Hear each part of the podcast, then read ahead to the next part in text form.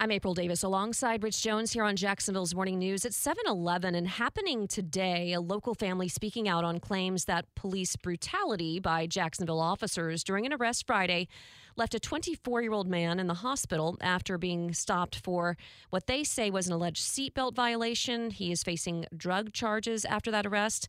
Le'keian Woods is the young man's name and his family holding a press conference outside the Jacksonville Sheriff's Office this afternoon. The sheriff speaking about the video of that arrest going viral this weekend.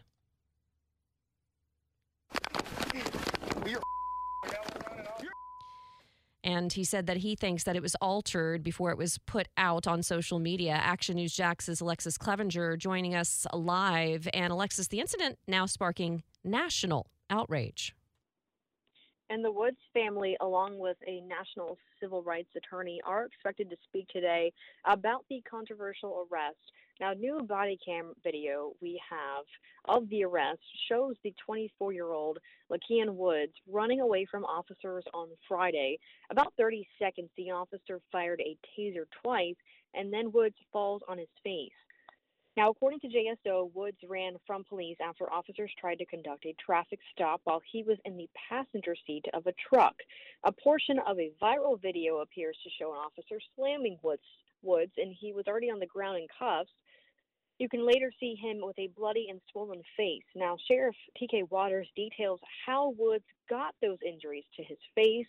Meanwhile, Woods' mother says she wants these officers held accountable for their actions.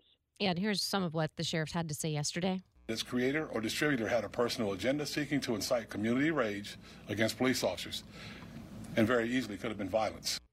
And so he is warning uh, when those videos are put out that uh, that could cause an issue among community members who are upset, thinking that this was a case of police brutality. Of course, uh, defending his officers' actions at this time. Uh, they are back on the job. And so, Alexus, I know uh, you and your team will be at that press conference this afternoon. Thank you for that live report. And of course, we'll bring you updates here on WOKV.